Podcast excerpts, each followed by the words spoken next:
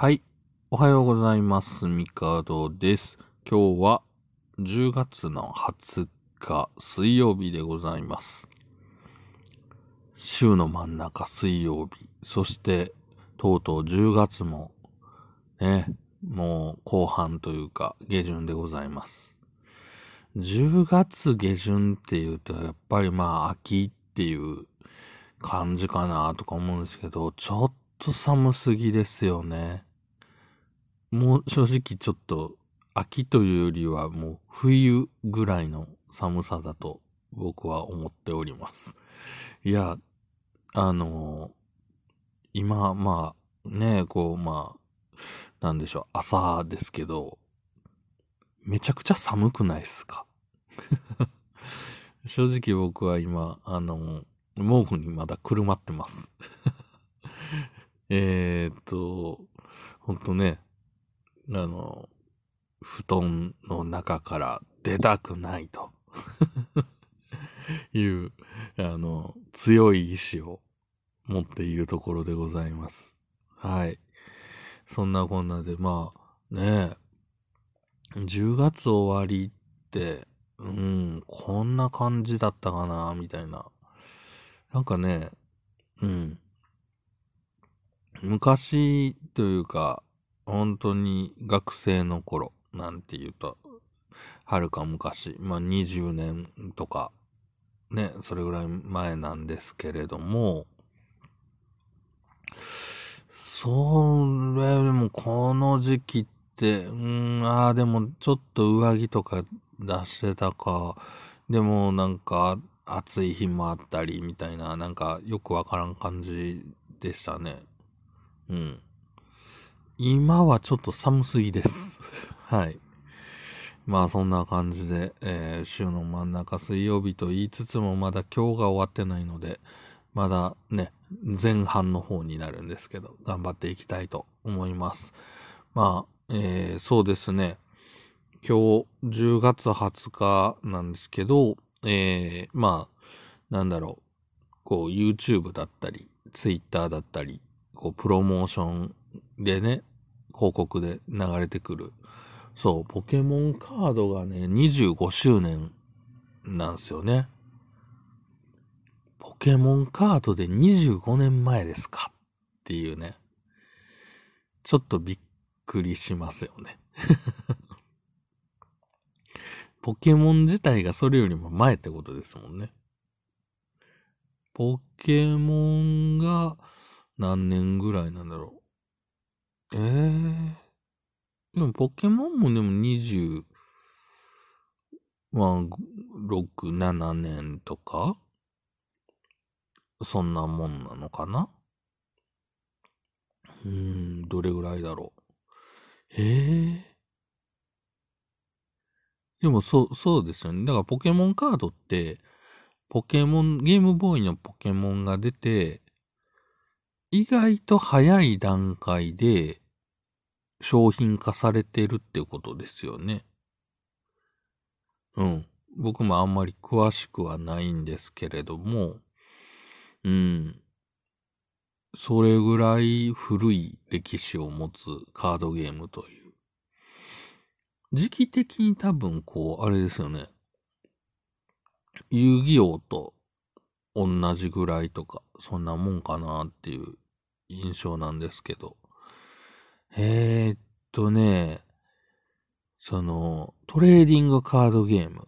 まあ今でこそね、デュエマだとか、遊戯王だとか、ね、バイス・シュバルツ、ヴァンガード、ね、いろいろありますけど、当時のトレーディングカードゲーム、25年前っていうと、まあ、マジック・ザ・ギャザリングがもちろん一番ね、まあ、当然新しいものが生まれる前というか、えっ、と、日本にやってきて、日本でまだ、だから日本語版が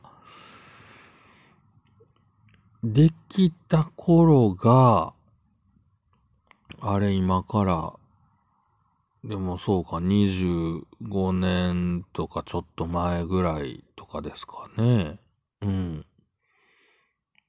で、そのマジック・ザ・ギャザリングがちょっとこう流行ってきて、で、えー、なんだろう。なんだろう、国産というか、日本で、日本初のトレーディングカードゲーム。多分ね、時期的にね、こう、めちゃくちゃ近いんですよね、多分。えっ、ー、と、ポケモンカードゲーム、遊戯王。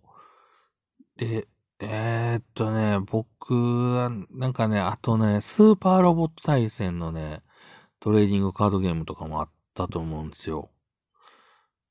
なんかシステム的には多分、その後、なんだろう、あの、ガンダムウォーとか、何だったっけ、あの、サンライズクルセイドとか、ああいうのになんか近いような印象だったと思うんですけど、うーん、なんか、当時のカードゲームっていうと、まあ本当に、マジック・ザ・ギャザリングがあって、うん、他にちょこちょこ出始めたっていう感じですよね。で、まあ、遊戯王は続いていると。で、えー、ポケモンも続いていると。この二つが続いてることがすごいなと思うんですよね。で、えー、っと、確か、えー、当時僕は、えー、マジック・ザ・ギャザリングをやりつつ、えー、新しいカードゲームとしては、え手を出してたのが、えアクエリアン・エイジ。もう今はないですけど、はい。えー、と、あれですね。ブロッコリーが作ってた。はい。えー、そうですね。アクエリアンエイジとリーフファイトっていう、まあ、ね、カードゲームがありましたね。はい。あとはなんだろう。なんかね、いくつかこう出ては消え、出ては消えはあるんですよ。常に。その、なんやろ、寿命がほんとね、1年とか2年ぐらいのカードゲームって結構あって、で、ただその中にも、こう、ね、うん、どっぷりハマるものはなかなかなかったけど、ちょっと遊んだものはいっぱいあるんですけど、そうですね、アクエリアンエイジは比較的長く続いた方じゃないですかね、数年。僕も結構カードね、買って遊んでた記憶が。あります。まあそれでもポケモンカードがね、まさかこんなに続くとは。でも多分ね、最初の頃ね、そうなんですよ。僕はなんか、うん、マジックがメインだったので、ポケモンカードはなんかちょっとお試しで買ったなぐらいの記憶しかないんですよね。まあ多分そんなレアカードも持ってなかったと思います。で、最近はね、ポケモンカードゲーム、もう全然手に入らないですね。まあ、僕も本当になんか、なんだろう、その、がっつりっていうわけじゃないんで、あの、まあ、売ってて、ちょっと気になるやつがあったら買うかなぐらいで。うん。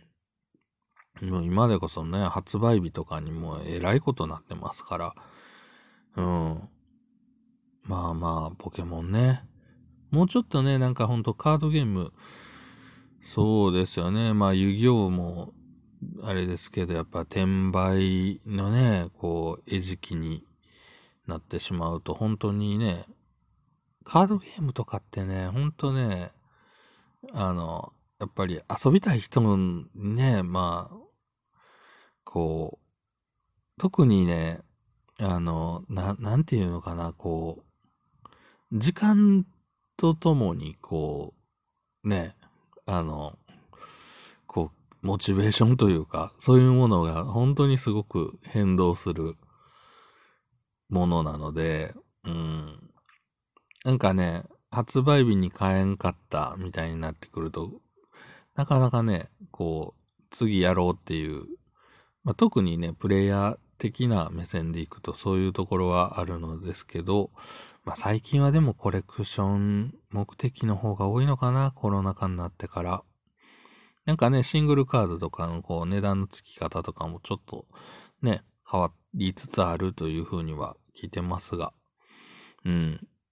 まあね、ほんと、何も考えずに遊べる世の中になったらいいなーって思います。まあそんなこんなで今日はまあトレーディングカードの歴史をちょっとこう振り返りつつ、えー、まあね、一個一個のカードゲームとかカードについてはなんかね、ほんとどっかでね、語れたらいいなーなんて思ってます。まあルールとかね、いろいろ忘れてんのもあるんですけど、はい。まあそんなこんなで今日はこの辺で終わろうかなと思います。ではまた明日。